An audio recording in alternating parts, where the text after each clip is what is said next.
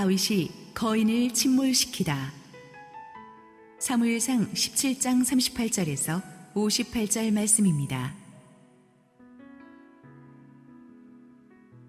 이에 사울이 자기 군복을 다윗에게 입히고 노투구를 그의 머리에 씌우고 또 그에게 갑옷을 입히매 다윗이 칼을 군복 위에 차고는 익숙하지 못하므로 시험적으로 걸어보다가 사울에게 말하되 익숙하지 못하니 이것을 입고 가지 못하겠나이다 하고 곧 벗고 손에 막대기를 가지고 시내에서 매끄러운 돌 다섯을 골라서 자기 목자의 제구 곧 주머니에 넣고 손에 물매를 가지고 블레셋 사람에게로 나아가니라.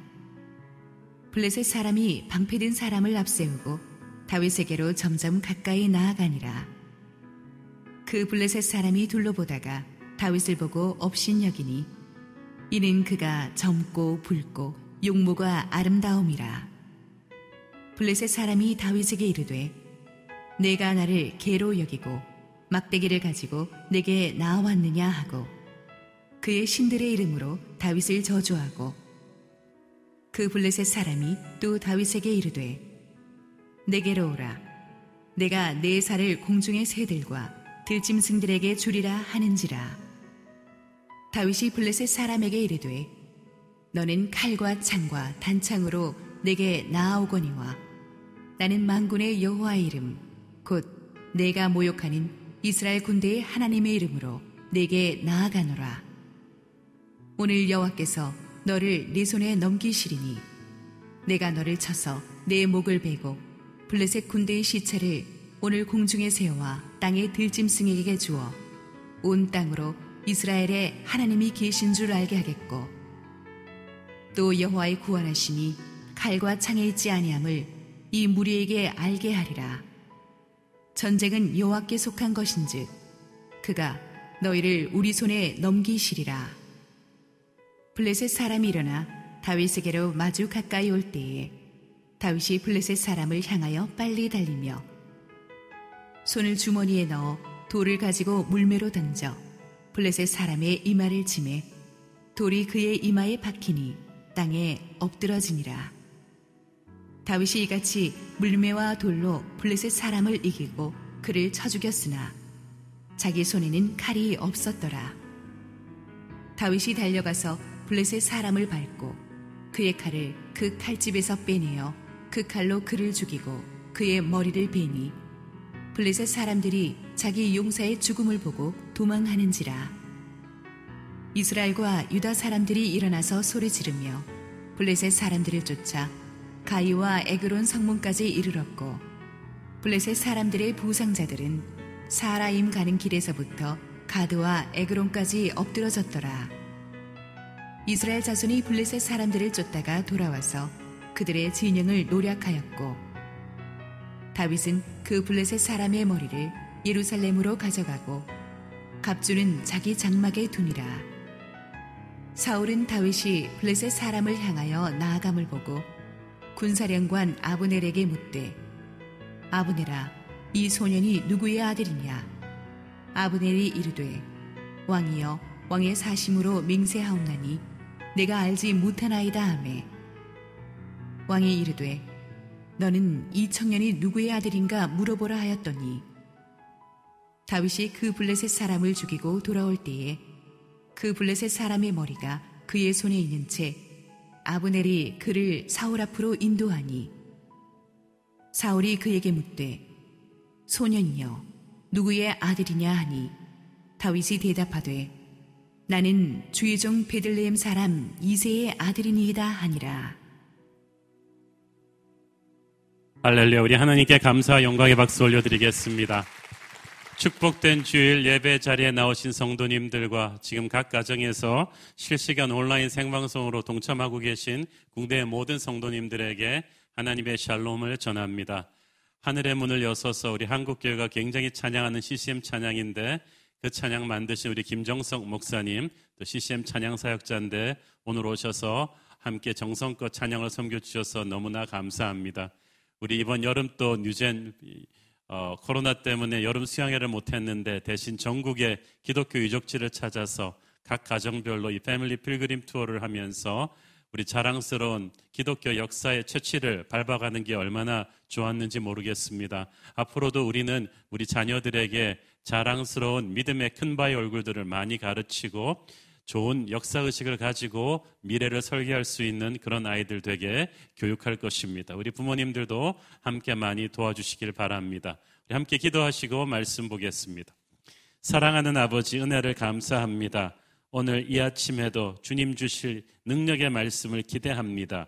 부족한 종을 감추시고 오직 우리 주님 홀로 영광 받아 주시옵소서. 예수님 이름으로 기도했습니다. 아멘. 구약 성경에 나오는 가장 유명한 전투는 군대와 군대가 맞붙은 대규모 전쟁이 아닙니다. 구약 성경에 나오는 가장 유명한 전투는 용사와 용사가 1대1로 맞붙은 다윗과 골리앗의 대결이었습니다. 아마 예수 안 믿는 사람들도 이 다윗과 골리앗 얘기는 거진다 알고 있을 거예요. 그들은 일반적으로 이 약자가 강자를 이기는 기적 같은 반전의 심볼로 이 싸움을 이해하고 있습니다. 그러나 하나님 보시기에 다윗은 결코 약자가 아니었고 골리앗은 결코 강자가 아니었습니다. 지난주에 우리는 블레셋 침략군의 선봉장 골리앗이 40일 밤낮을 이스라엘 진영을 위협하면서 공포 분위기를 만드는 것을 보았습니다. 사울을 비롯한 이스라엘 모든 병사들은 골리앗과 칼 한 번 대보지 못한 채 두려움에 사로잡혀 아무것도 못하는 못난 모습을 보였습니다. 모든 이스라엘 백성들은 40일 밤낮을 골리앗을 보면서 골리앗에 대해서는 잘 알게 되었습니다. 그러나 다윗은 하나님을 잘 알고 있었습니다. 그래서 다윗은 골리앗을 보고도 두려워하지 않았고 오히려 그가 하나님을 모욕하는 것에 분노해서 자기가 그 골리앗을 죽일 것이라고 사람들 앞에서 선포합니다. 하나님의 영광에 대한 다윗의 열정이 골리앗에 대한 두려움을 넘어선 것입니다. 그러나 다윗의 이런 담대한 선포를 사람들이 다 좋게 생각한 것만은 아니었습니다. 다윗의 가장 가까운 사람부터 여기에 대해서 아주 불편한 감정을 가졌습니다. 사무엘상 17장 28절 보십시오. 큰형 엘리압이 다윗이 사람들에게 하는 말을 들은지라 그가 다윗에게 노를 발하여 이르되 네가 어찌하여 이리로 내려왔느냐 들에 있는 양들을 누구에게 맡겼느냐 나는 네 교만과 네 마음의 완악함을 아노니 네가 전쟁을 구경하러 왔도다. 아니 다윗은 지금 집에서 25km나 떨어진 전쟁터까지 형들한테 도시락 날라주려고 이렇게 열심히 왔는데 애지간한 큰형 같으면 어린 동생 수고했다고 격려의 말을 좀 해줄 거 아니에요? 그냥 다짜고짜 야단부터 쳐요. 너 들에 있는 양들 제대로 돌보기나 하고 온 거야? 네 교만과 마음의 완악함을 아노니 네가 전쟁을 구경하러 왔구나. 이 강한 용사들도 골리앗 앞에 꼼짝도 못 하는데 너 보기에는 이렇게 전쟁이 이렇게 쉬워 보이냐 하면서 다윗의 승리의 선포를 비웃은 거예요. 지금 엘리압은 척 보면 알수 있듯이 괜히 엉뚱한 데서 화풀이 하고 있죠. 어디서 뺨 맞고 어디 와서 화풀이 한다고 지난 40일 밤낮으로 골리앗의 공포에 시달린 그들은 공포와 피로감이 극에 달해 있어요. 그렇는데도 골리앗과 싸울 용기는 없어요. 그러니까 애꿎은 다윗한테 막 신경질을 폭발시킵니다. 대개 일 잘 안 풀리는 사람의 특징, 열등감과 짜증이 많아요. 골리앗을 맞서는 엘리압의 모습을 보면서 우리가 무엇을 느낄 수 있습니까? 전에 사무엘이 이세 아들들을 심사했을 때 겉모습만 보고 엘리압을 보면서 사무엘은 속으로 하나님이 기름 부으신 사람이 이 사람인가 생각했었죠. 그 말은 엘리압이 호우대가 굉장히 영웅호걸의 풍채를 가진 장대한 인물이었다는 얘기예요. 그런데 속은 밴댕이 속이죠. 이거 보세요.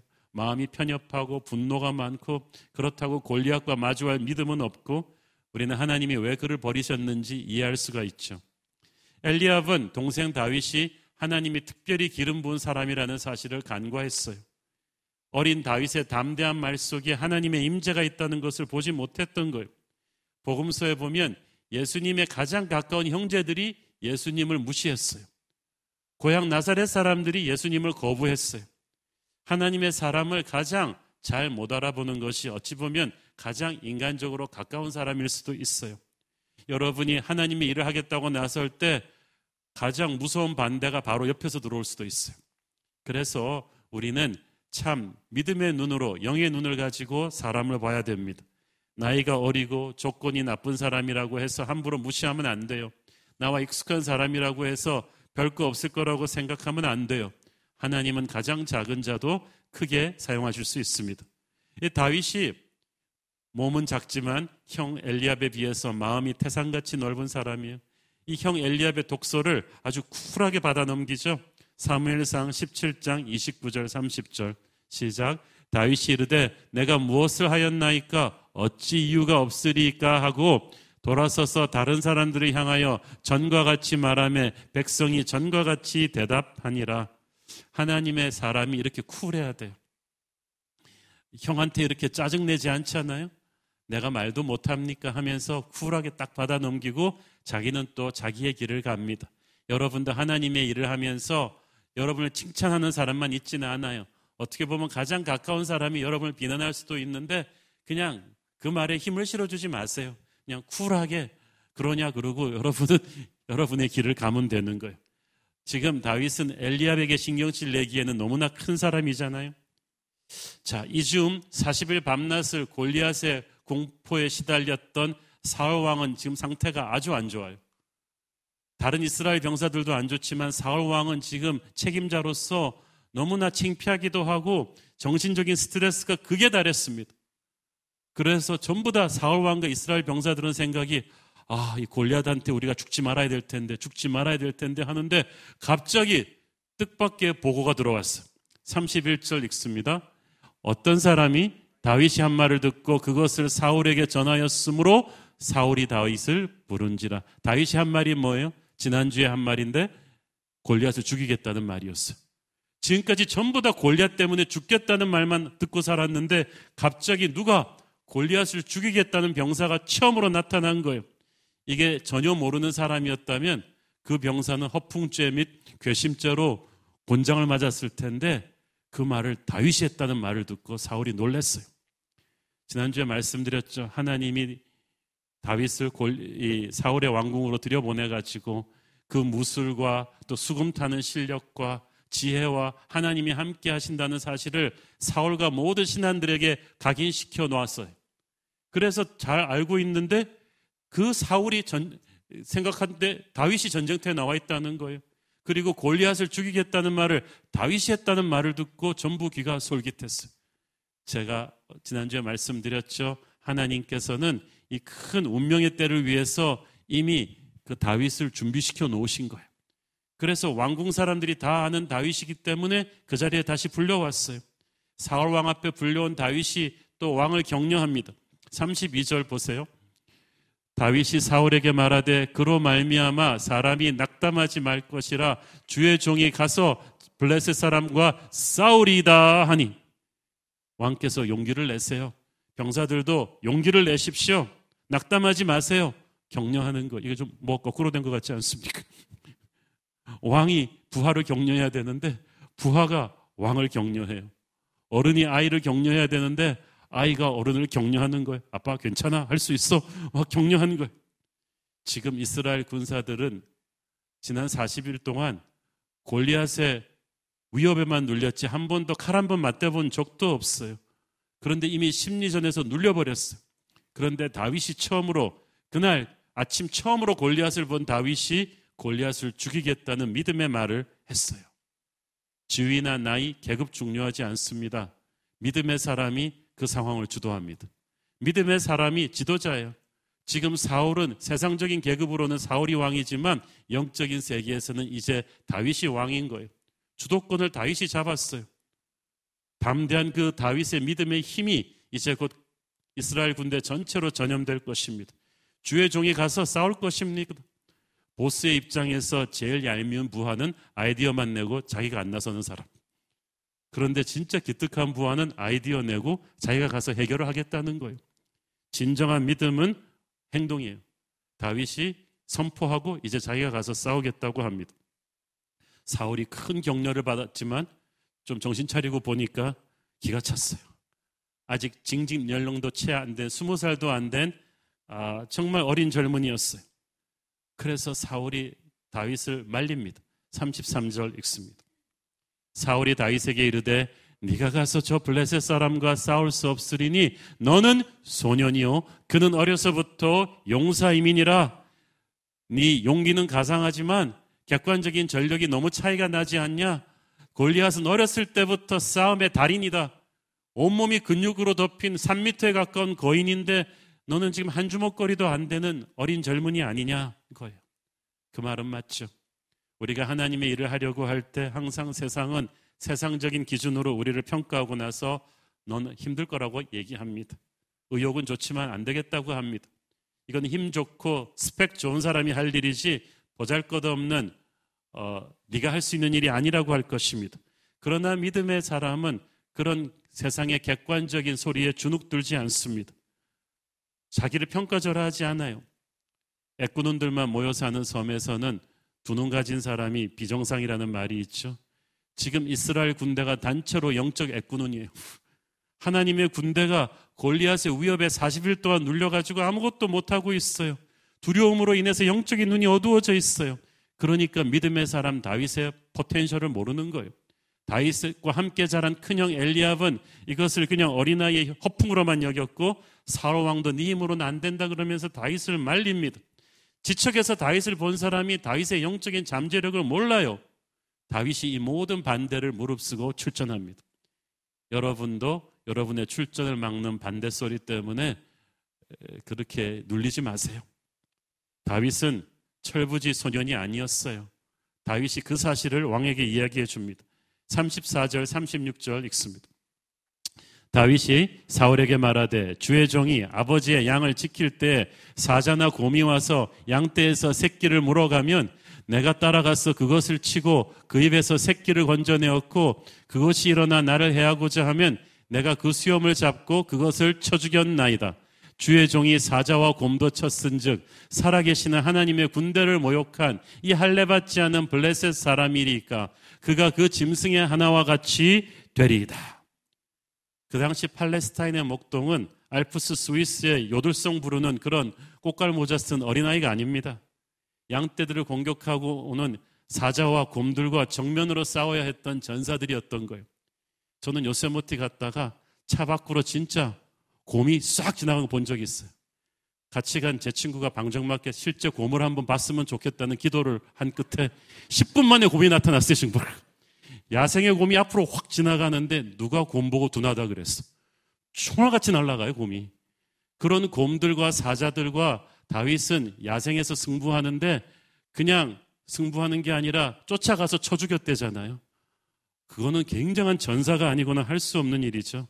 그 다윗은 자기가 이런 경험을 있다고 이야기합니다. 37절 읽습니다. 또 다윗이 이르되 여호와께서 나를 사자의 발톱과 곰의 발톱에서 건져내셨은즉 나를 이 블레셋 사람의 손에서도 건져내시리이다. 사울이 다윗에게 이르되 가라 여호와께서 너와 함께 계시기를 원하노라. 지금 다윗은 딱 골리앗을 10분 봤지만 골리앗은 하나님이 함께하는 자기 앞에서는 그냥 자기가 쓰러뜨렸던 그 수많은 짐승들 중에 하나일 뿐이다. 라고 선포했어요.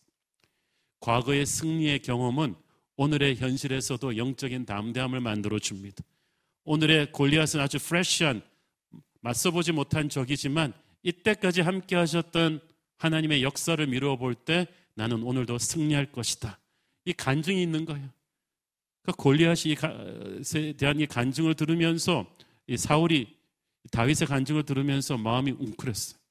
그래, 이 아이 같으면 골리앗을 이길 수도 있지 않을까라는 생각에 가라고 축복했어요. 이거 보통 결정 아닙니다. 왜냐하면 아무리 어린 다윗이지만은 지금 이스라엘 전체를 대표하는 전사예요. 이 장수들끼리의 싸움이 기싸움이거든요. 만약 다윗이 지면 블레셋은 곧 총공격을 감행할 수도 있었어요. 나라의 운명을 진 대표 선수로 보내는데 사울이 이것을 결정하고 보냈다는 건 놀라운 거죠. 하나님이 함께 하셨습니다.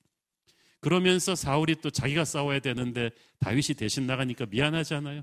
그래서 갑옷이라도 자기 거를 입으라고 갑옷하고 칼을 내줬는데 사울은 보통 사람보다 머리 하나는 큰 거한인데 이게 사이즈가 맞나요? 도저히 막 다윗이 입고 걸어보다가 안 되겠으니까 익숙하지 않아서 이걸 못 입고 가겠습니다. 그리고 나서 사이즈 맞는 다른 병사 갑옷을 입은 것이 아니라 훌훌 다 털어버리고 갑옷을 안 입고 목동의 막대기와 물맷돌 다섯 개를 골라 가지고 갑니다. 성도가 하나님의 나라를 위해 싸울 때 우리는 세상적인 방식이 아니라 하나님의 무기를 사용합니다. 하나님의 나라가 돈이나 권력과 인맥 같은 세상적인 힘으로 이루어지지 않거든요. 근데 교회가 자꾸 세속화되면 세상의 힘을 빌려서 하나님의 일을 하려고 해요. 그러나 그런 세상적인 방법으로는 하나님의 나라를 제대로 전진시킬 수 없습니다. 하나님의 나라는 말씀과 기도를 통한 성령의 역사로 이루어질 것입니다. 그리고 그만 하면 충분합니다. 말씀과 기도를 통해 성령께서 여러분 각자에게 부어주신 은사, 그 열정이 하나님의 나라를 확장시킬 것입니다. 세상은 돈과 권력으로 움직일지 몰라도 교회는 오직 나사렛 예수의 이름을 자랑할 것이고 다윗이 바로 그 믿음으로 골리앗과 맞선 것입니다. 또 한 가지 알아두셔야 될 중요한 사실이 하나 있는데 다윗이 가지고 이 물맷돌 던지기가 이 물매에 매서 돌을 한 바퀴 돌려서 픽 날리는 건데 아이들의 장난이 아니에요. 그 당시 정규 군사전에서 쓰였던 아주 놀라운 무술 중에 하나입니다. 사사기 20장에 보면 베냐민 지파 중에는 700명이나 되는 이 물맷돌 전문가가 있었는데 모두 전장에서 상대 이마를 쳐서 즉사시키는 무술이에요. 이 물맷돌은 무조건 이마를 노려서 정확하게 던지는데 다윗은 목동 시절부터 이것을 들판에서 맹수들과 싸우면서 익혔다는 거. 이게 진짜 실전 경험이죠. 사람과 싸우는 것보다 무서운 거잖아요. 곰이나 사자는 정확하게 한 방에 명중 못 시키면 그 다음부터는 걷잡을 수 없이 흉포해지지 않습니까? 다윗이 경험이 많은 거예요. 그러니까 사울의 갑옷과 군복은 이스라엘 최고의 갑옷과 무기였지만 그건 사울에게 맞는 무기지 다윗에게 맞는 무기가 아니에요. 우리는 우리의 싸움을 딴 사람 갑옷 입고 싸울 수가 없어요. 또한 하나님이 주신 그 재능은 우리가 갈고 닦아야죠. 저 멀리서 물맷돌을 던져서 맹수의 이마에 명중시킬 정도면 얼마나 연습을 많이 했겠어. 보이지 않는 그 외로운 삶의 현장에서 다윗이 수없이 연습한 그 실력이 결정적인 순간에 하나님이 쓰신 거예요. 오늘을 땀 흘려서 사십시오. 결정적인 순간에 하나님께서 그 실력을 쓰실 거예요. 다윗은 실력도 실력이지만 준비성이 철저했어요. 물맷돌을 왜 다섯 개를 집었냐? 어떤 성경학자는 이것은 뭐 블레셋의 다섯 부족을 상징하는 거 아니냐고 하지만 제가 보기에는 철저한 준비성이에요. 다윗은 하나가 던져서 안 되면 두 개, 세 개를 동시에 날릴 준비까지도 하고 어, 싸움에 나갔던 것입니다. 자, 드디어 다윗이 출전했습니다. 이스라엘 진영에서 그래도 자기들 대표 선수가 출전하니까 막 함성 일어났겠죠. 그러니까 골리앗도 함성 일어나니까 이제 고개를 들어서 봅니다. 야, 40일의 침묵을 깨고 드디어 이스라엘 녀석들이 대표 선수를 내보내는구나. 어느 정도 무서운 장수를 내보내겠지 하고 기대감을 가지고 딱 보는데 이건 기가 차는 거예요. 42절 읽습니다. 그 블레셋 사람이 둘러보다가 다윗을 보고 업신여기니 이는 그가 젊고 붉고 용모가 아름다움이라. 젊고 붉고 용모가 아름답다는 건 한마디로 말해서 너무 어리고 야리야리해 보였다는 뜻이. 그 당시 장수들끼리 마주설 때 일단은 체구와 갑옷으로 서로 기싸움을 하는데 근육질이 울퉁불퉁 튀어나온 그런 인물이 아니라 갑옷도 안 입은 너무나 앳돼 보이는 청년이 나오니까 그냥 나오자마자 다윗을 업신여겨 버렸습니다. 그리고 말합니다. 43절. 블레셋 사람이 다윗에게 이르되 네가 나를 개로 여기고 막대기를 가지고 내게 나왔느냐 하고 그의 신들의 이름으로 다윗을 저주하고 갑옷도 안 입고 목동에 막대기만 들고 나왔으니 그 막대기는 개 잡는 데나 쓸 건데 네가 나를 그렇게 보느냐? 그렇죠. 그렇게 보고 나왔죠. 그리고 골리앗이 절대 해서는 안 될 짓을 하죠. 블레셋의 신들의 이름으로 다윗을 저주합니다. 그것은 하나님을 모독하는 일이었습니다. 그래서 골리앗이 지금 다윗한테 퍼붓는 말들을 보면 마귀가 교회를 공격하는 그 패턴이랑 비슷합니다. 44절 읽습니다. 그 블레셋 사람이 또 다윗에게 이르되 내게로 오라 내가 네 살을 공중의 새들과 들짐승들에게 주리라 하는지라 골리앗은 그렇다고 해서 다윗을 봐줄 생각은 추호도 없었어요. 살을 너의 살을 짐승에게 주겠다는 말은 무슨 말이에요? 아주 잔인하게 너를 죽여버리겠다는 것이죠. 시체도 찾을 수 없도록 무섭게 너를 죽이겠다. 그래서 이스라엘 군대 전체의 기선을 제압해 버리겠다는 흉포한 보통 사람은 들으면 그냥 몸이 마비되는 것 같은 위협을 했는데 문제는 상대가 다윗이었다는 거예요. 다윗은 40일 동안 골리앗의 흉포한 모습에 겁질려 있던 다른 이스라엘 군대와는 달랐어요. 말씀드렸잖아요. 지난주일에. 그날 아침에 와서 골리앗 처음 보고 본지 1시간 만에 나가는 거예요. 지금 전쟁을. 그리고 그것이 오히려 다윗으로 하여금 골리앗을 두렵게 하지 않게 했습니다. 45절 읽습니다.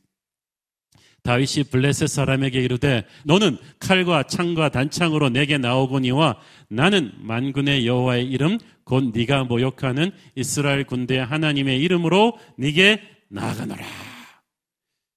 자, 칼과 창과 단창 이 말은 무슨 말이냐면 그 당시 장수들이 쓰는 주묵인데 다윗은 그냥 무모하게 달려나간 거 아닙니다. 어느새 골리앗의 전력을 다 보고 있었어요. 자, 지난주에 말씀드렸지만 들고 있는 육중한 칼과 창은 다 보이지만 어깨에 꽂은 단창은 자세히 보지 않으면 모르는 이 비밀 무기거든요. 근데 다윗이 딱 잠깐 보고 그걸 다 파악을 하고 나갔다는 사실이 중요해요. 여러분, 우리가 세상과 싸울 때 담대한 믿음을 가져야 되지만요. 그래도 정확한 공부는 하셔야죠. 다윗은 골리앗을 공부를 했어. 현실 파악을 정확하게 하고 있었어. 만만치 않다는 사실을 알고 있었습니다. 그러나 다윗은 적의 약함이 아니라 하나님의 강함을 믿고 전진했어. 나는 망군의 여호와의 이름으로 네게 가노라. 그렇다고 해서 다윗은 자기는 아무것도 안 하고 하나님이 벼락쳐서 골리앗을 쓰러뜨릴 거라고 기대하진 않았어. 자기가 준비한 가공의 돌팔매 무술이 있었지만 하나님이 기름 붓지 않으면 머리털 하나 차이로도 빈다가면은 전쟁은 지는 거예요. 늘 하나님을 예배하는 다윗이 하나님의 이름을 부르며 하나님을 의지하고 하나님을 모독하는 골리앗에게 달려나가는데 어찌 하나님이 다윗을 돕지 않을 수 있겠습니까? 시편을 보면 다윗은 이후로도 수많은 전쟁들을 치를 때마다 여호와를 의지하라. 여호와를 바랄지어다. 늘 하나님의 이름을 선포하면서 돌진합니다. 제가 말씀드렸잖아요. 40일 동안 이스라엘 군대는 골리앗을 가지고 큐티를 했어요. 아침에도 골리앗, 저녁에도 골리앗. 그 두려움에 꽉 사로잡혀 버렸는데 다윗은 40일 동안 들판에서 양치면서 하나님과 동행한 사람입니다.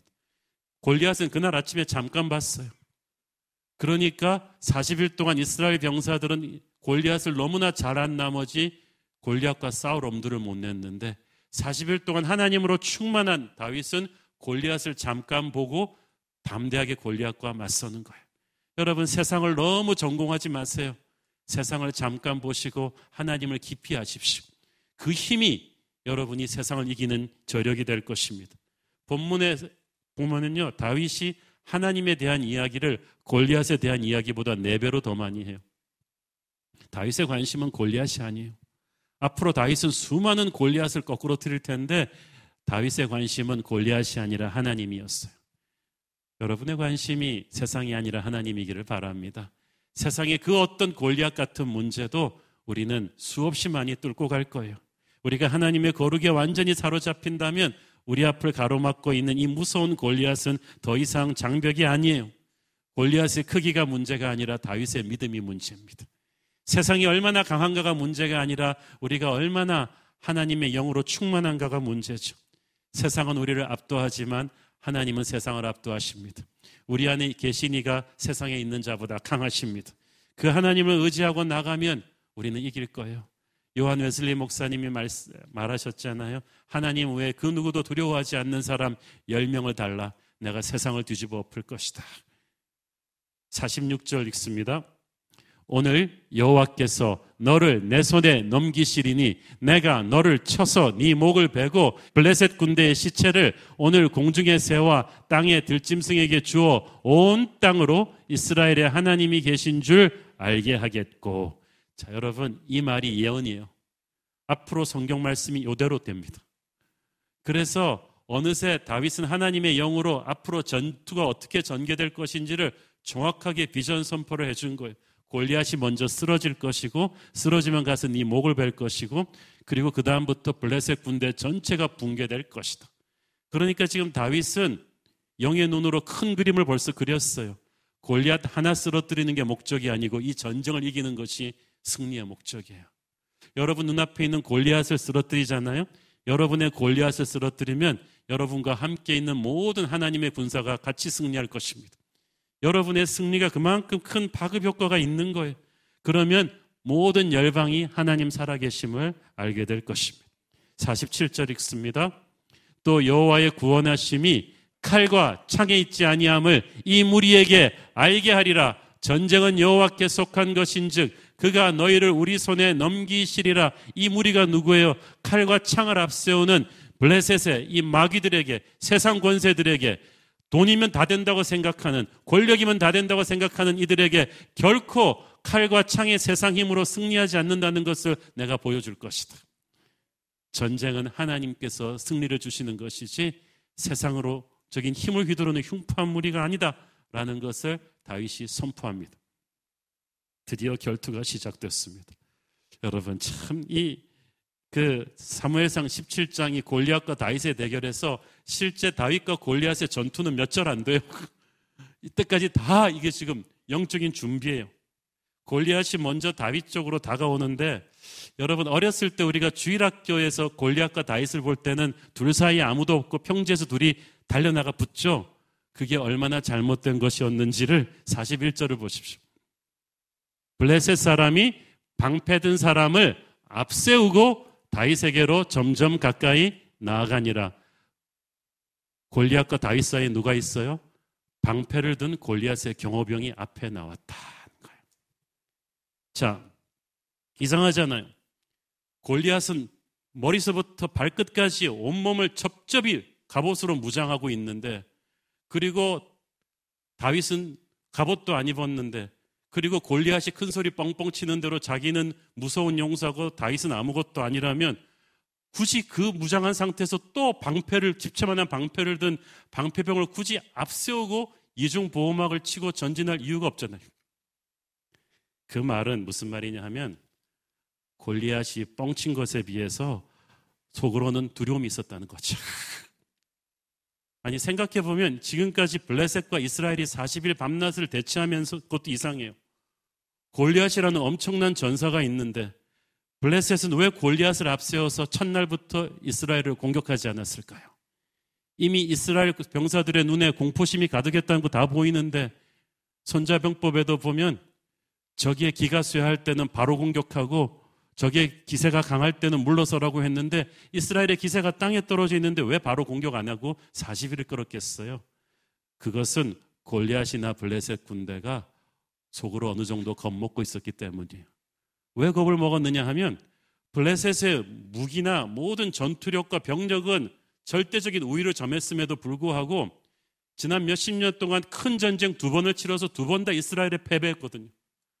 40년 전에 사무엘이 이끄는 이스라엘에게 에베네셀에서 질 수 없는 전쟁을 패했더니 20년 전에 요나단이 이끄는 사울의 군대에게 또 질 수 없는 전쟁을 패배하고 나서 블레셋에서 멘붕이 왔어. 객관적인 전력은 항상 우리가 우위인데 이스라엘에게 왜 큰 전쟁만 하면 지지? 보이지 않는 하나님의 역사가 있다는 걸 알아요. 그러니까 골리앗 같은 장군을 앞세우고도 이게 좀 두려운 거예요. 전면전을 펼치기가. 그래서 어떻게 해요? 위험만 가합니다. 마귀가 그래요. 교회를 공격할 때 허장성세가 심합니다. 교회 머리이신 예수님을 상대로 이길 수 없다는 걸 알기 때문에 전면전을 기피합니다. 대신 몸된 교회 지체들인 우리들을 위협하는 거예요. 교회를 두렵게 합니다. 기싸움에서 꺾어갖고 스스로 붕괴하게끔 만드는 것인데 은근히 속으로는 교회 반격을 두려워하고 있다. 그렇게밖에는 설명이 안 되죠. 자, 드디어 이제 결전의 순간이 왔어요. 48절 읽습니다.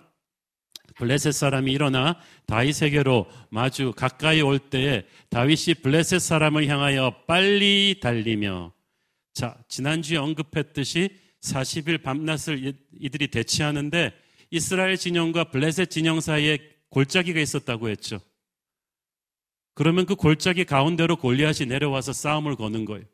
그런데 40일 동안 점점 골리앗이 이스라엘 진영으로 가까이 올라왔다고 했죠. 그러니까 지금 골리앗은 다윗이 도착한 40일째 되는 날은 골짜기에서 조금 어필로 올라와서 이스라엘 진영으로 상당히 많이 접근해 있는 위치예요. 사실 싸움 좀 해보신 분들은 알겠지만 1대1로 붙을 때 이런 식으로 적을 올려다보는 위치에 서는 거는 위치 선정은 아주 어리석은 짓입니다. 그런데 골리앗은 워낙 교만이 충만하셔서 감히 누가 나와 싸우겠느냐는 생각에 한 번도 1대1 결투에서 져본 적이 없는 오만함으로 아주 불리한 위치 선정을 밑에서 위로 올려다보는 위치 선정까지 올라왔어요. 그, 그, 그게 다른 이스라엘 병사들한테는 통했어요. 전부 다 감히 골리앗을 상대로 선제 공격은 꿈꿔본 적이 없어요. 덜덜 떨며 수비만 하는 거예요. 그런데 다윗은 아니에요. 다윗은 처음부터 수비할 생각이 전혀 없는 사람이에요. 처음부터 공격이에요. 골리앗은 이런 상대랑 한 번도 맞서본 적이 없어요. 이때까지 적어도 골리앗이랑 붙으면요. 애지간한 용사도 이렇게 눈치를 보면서 탐색전을 하면서 신중하게 들어오지 다윗처럼 아무 생각 없이 그냥 처음부터 공격으로 들어오는 적을 만나본 적도 없는 데다가 사이즈는 골리앗이 크지만 기동력은 상대가 안 되죠. 왜냐하면 다윗은 지금 몸도 호리호리한 데다가 산과 들에서 맹수들과 쫓아다니면서 뛰어다닌 다윗이에요. 거의 타잔급입니다, 이 사람은. 몸에 갑옷도 걸치지 않았어요. 게다가 결정적인 위치 선정. 위에서 아래로 내려오고 있다. 위에서 아래로 처음부터 탐색전도 없이 총알같이 내려오니까 골리앗은 순식간에 아마 다윗이 이 위치까지도 놓쳐버렸을 거예요. 당황했을 거예요. 골리앗뿐 아니라 그 앞에 골리앗을 지키고 있던 방패병도 굉장히 당황했을 것입니다. 여러분, 여기서부터 벌써 다윗이 기세를 잡았어요. 우리가 세상 권세와 싸울 때 어기적거리면 안 돼요. 그래서 새벽 기도해야 되는 거예요. 반드시 이기겠다는 의지를 가지고 처음부터 수비를 생각하지 말고 새벽을 깨우면서 공격, 공격하는 거예요. 빠른 결단력이 오히려 적을 당황시킬 것입니다. 세상은 세상을 두려워하지 않는 교회를 두려워하거든요. 자, 그리고 49절. 손을 주머니에 넣어 돌을 가지고 물매로 던져 블레셋 사람의 이마를 치매 돌이 그의 이마에 박히니 땅에 엎드러지니라. 자, 이 짧은 말 같지만 골리앗은 다윗의 막대기는 보았지만 물맷돌은 보지 못했어요. 다윗은 골리앗의 무기를, 무기를 다 알고 있었지만 골리앗은 다윗의 결정적인 무기를 몰랐어요. 왜? 교만했으니까. 자, 그리고 제가 항상 어릴 때부터 그 생각이 들었어요.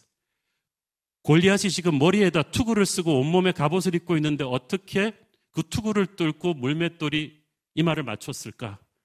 그런데 오늘 그 성경을 보면서 제가 우리 디자인 팀과 일러스트 그림을 한번 그려봤어요. 이게 이제 이해가 되는 거예요. 자, 보세요. 양쪽 사이에 골짜기가 있다 그랬고 골리앗이 밑에서 위로 올라오고 있었다 그랬죠. 이게 이제 골리앗의 철저한 패착인데 다윗은 위에서 아래로 달려오면서 이미 골리앗 앞에 있는 방패든 병사를 봤을 거예요. 그러면 이 방패든 병사를 넘기 위해서 어차피 자기 위치가 높지만 살짝 점프하면서 이 위로 방패 위로 돌을 날렸을 텐데 자 골리앗이 위에서 어필로 오다 보니까 어떻게 됐겠어요? 위에 있는 적을 보면서 안 그래도 고개를 틀어야 되는데 다윗이 점프하면서 물맷돌을 던지니까 고개를 더 제꼈겠죠. 그러면 이 노트구가 어떻게 됐겠어요? 이 노트구가 살짝 제가 실제로 해봤는데 진짜 그래. 이게 살짝 벗겨져요. 이마가 이만큼 드러나게 돼 있는 그 몇 초의 순간에 다윗의 이 물맷돌이 떨어지는데 수없이 실전 경험에서 단련된 고수의 돌이 그 0.5초 사이로 총알같이 내려와서 위에서 아래로 내려 찍습니다. 이마가 어느 정도 함몰됐냐 하면 이 돌이 매끈한 돌이었다고 했어요. 날카로운 돌도 아닌데 그만큼 다윗이 전문가였다는 얘기고 이게 히브리어로 이, 이 이마에 박혔다는 말은 이마가 구멍이 뚫릴 정도로 함몰이 되었다는 거예요. 거의 저격수의 총알처럼 들어막혔는데 그리고 골리앗이 땅에 엎드려졌다고 했는데 그 말은 이미 죽어서 땅에 떨어졌다는 말이야. 그 0.5초 차이로 승부가 끝나버렸어요. 골리앗은 한 번도 이런 적과 마주해 본 적이 없었어요. 하나님이 역사하신 거죠. 50절 읽습니다. 다윗이 이같이 물매와 돌로 블레셋 사람을 이기고 그를 쳐 죽였으나 자기 손에는 칼이 없었더라. 당시 전투에서 칼이나 창 없이 상대를 쓰러뜨리기는 불가능했습니다. 그가 칼 없이 골리앗을 무너뜨렸다. 세상의 힘이 아닌 하나님의 힘으로 이겼다는 거죠. 우리 손에는 세상의 칼이 없어도 믿음의 물맷돌이 있지 않습니까? 51절 읽습니다. 그리고 다윗이 달려가서 블레셋 사람을 밟고 그의 칼을 그 칼집에서 빼내어 그 칼로 그를 죽이고 그의 머리를 베니 블레셋 사람들이 자기 용사의 죽음을 보고 도망하는지라. 다윗이 선포한 그대로 그다음부터 됩니다. 골리앗이 쓰러지는 것을 보자마자 지체 없이 달려가서 골리앗의 칼로 골리앗의 목을 베버렸어요. 그리고 골리앗의 시신을 밟고 머리를 들고 이겼다고 선포합니다. 다윗이 골리앗의 칼로 골리앗을 죽입니다. 골리앗은 그 칼로 이스라엘의 군대의 피를 물들이려고 했는데 설마 자기 칼로 자기 피가 물들게 될 줄은 누가 알았겠어요? 교회를 공격하는 마귀는 자기의 칼로 자기가 무너지게 될 것입니다. 다윗이 골리앗의 머리를 들고 계산한 것처럼 예수 그리스도께서는 사탄 권세를 물리치시고 만국의 구경거리로 삼으실 것입니다. 그리고 우리에게도 그 승리를 누리게 하실 것입니다. 52절을 보세요. 이스라엘과 유다 사람들이 일어나서 소리 지르며 블레셋 사람들을 쫓아 가이와 에그론 성문까지 이르렀고 블레셋 사람들의 부상자들은 사이라임 가는 길에서부터 가드와 에그론까지 엎드러졌더라. 가드가 어디에요? 골리앗의 고향이에요. 에그론은 블레셋의 강한 성읍이에요. 블레셋 본영까지 쓸린 거예요. 사랑하는 여러분, 그 강대하던 블레셋 군대가요, 골리앗 쓰러지고 나니까 추풍 낙엽처럼 무너집니다. 다윗이 선포했던 대로 골리앗 한 사람의 패배가 블레셋 전체의 패배로 이어지죠. 왜? 다윗의 승리로 인해서 40일 동안 겁장이가 되었던 이스라엘 군대가 강군이 된 거예요. 우리도 그렇습니다. 우리가 아무것도 아니지만 예수님이 우리를 위해 승리하시고 나면 우리는 강군이 될 것입니다. 다윗이 예수 그리스도를 예표하는 인물 아닙니까? 이스라엘 백성들은 자기 자신의 힘으로는 세상 권세 골리앗과 맞설 수가 없었습니다. 그들에게는 대신 싸워줄 대리자, 흑기사가 필요했어요. 다윗처럼 겉모습은 약해 보이지만 하나님의 능력으로 충만한 대리자가 필요했어요. 하나님은 다윗의 연약함에도 불구하고 그와 함께 하셔서 골리앗을 거꾸로 들이셨어요. 그리고 다윗의 승리는 이스라엘 모두의 승리가 됩니다. 강대한 세상 권세의 압박을 받고 있는 우리는 한없이 연약합니다. 우리 힘으로는 우리 자신을 마귀의 공격으로부터 구할 수가 없어요.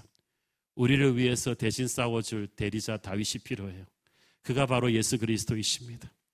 그분은 겉보기에는 너무나 연약한 인간의 모습으로 이 땅에 오셔서 십자가에서 돌아가셨습니다. 그러나 그의 연약함으로 인해서 오히려 십자가에서 부활 승리하셨고 주님의 승리가 우리의 승리가 되었습니다. 우리가 그 예수님의 이름으로 전진할 때 마귀는 쫓기게 되는 거야. 예수 안에서 우리는 그 어떤 세상의 골리앗과도 맞설 수가 있습니다. 그래서 우리는 골리앗을 무너뜨릴 때마다 예수님을 새롭게 체험할 것입니다. 55절, 58절에 보니까 골리앗이 쓰러지는 것을 보고 놀란 사울이 뭐라고 합니까? 다윗이 도대체 누구 아들이냐? 누구 아들이냐? 사울이 다윗을 모르는 사람도 아니잖아요. 왕궁에 드나드는 다윗을 이때까지는 좋은 부하로만 알았지만 골리앗 쓰러뜨리는 걸 보고는 기절했어요. 보통 사람이 아니구나. 나 다윗에 대해서 알고 싶다. 내가 알던 다윗이 아니구나. 여러분이 골리앗을 쓰러뜨리는 간증을 체험하고 나면 주님을 다시 보게 될 것입니다. 도대체 예수님이 누구시냐? 예수님이 내가 알던 예수님이 아니시구나. 그분은 정말 보배로우신 분이시구나. 정말 능력의 하나님이시구나. 새로운 간증이 터질 것입니다. 이것이 나의 간증이요. 이것이 나의 찬송이요. 오늘 저와 여러분이 주의 능력으로 골리앗을 쓰러뜨린 뒤에 그렇게 예수님을 찬양하고 높일 수 있게 되기를 축원합니다. 기도하겠습니다. 주님 은혜를 감사합니다. 세상 권세가 골리앗처럼 교회를 압박하고 들어오는 이 시대에 우리는 우리를 위해 싸워 주실 다윗 예수 그리스도를 믿고 일어나기를 원합니다. 교회가 주님의 이름으로 일어날 때 그 어떤 세상 권세도 무너질 줄을 믿습니다. 우리가 주 안에서 승리하게 하옵소서. 예수님 이름으로 기도했습니다. 아멘.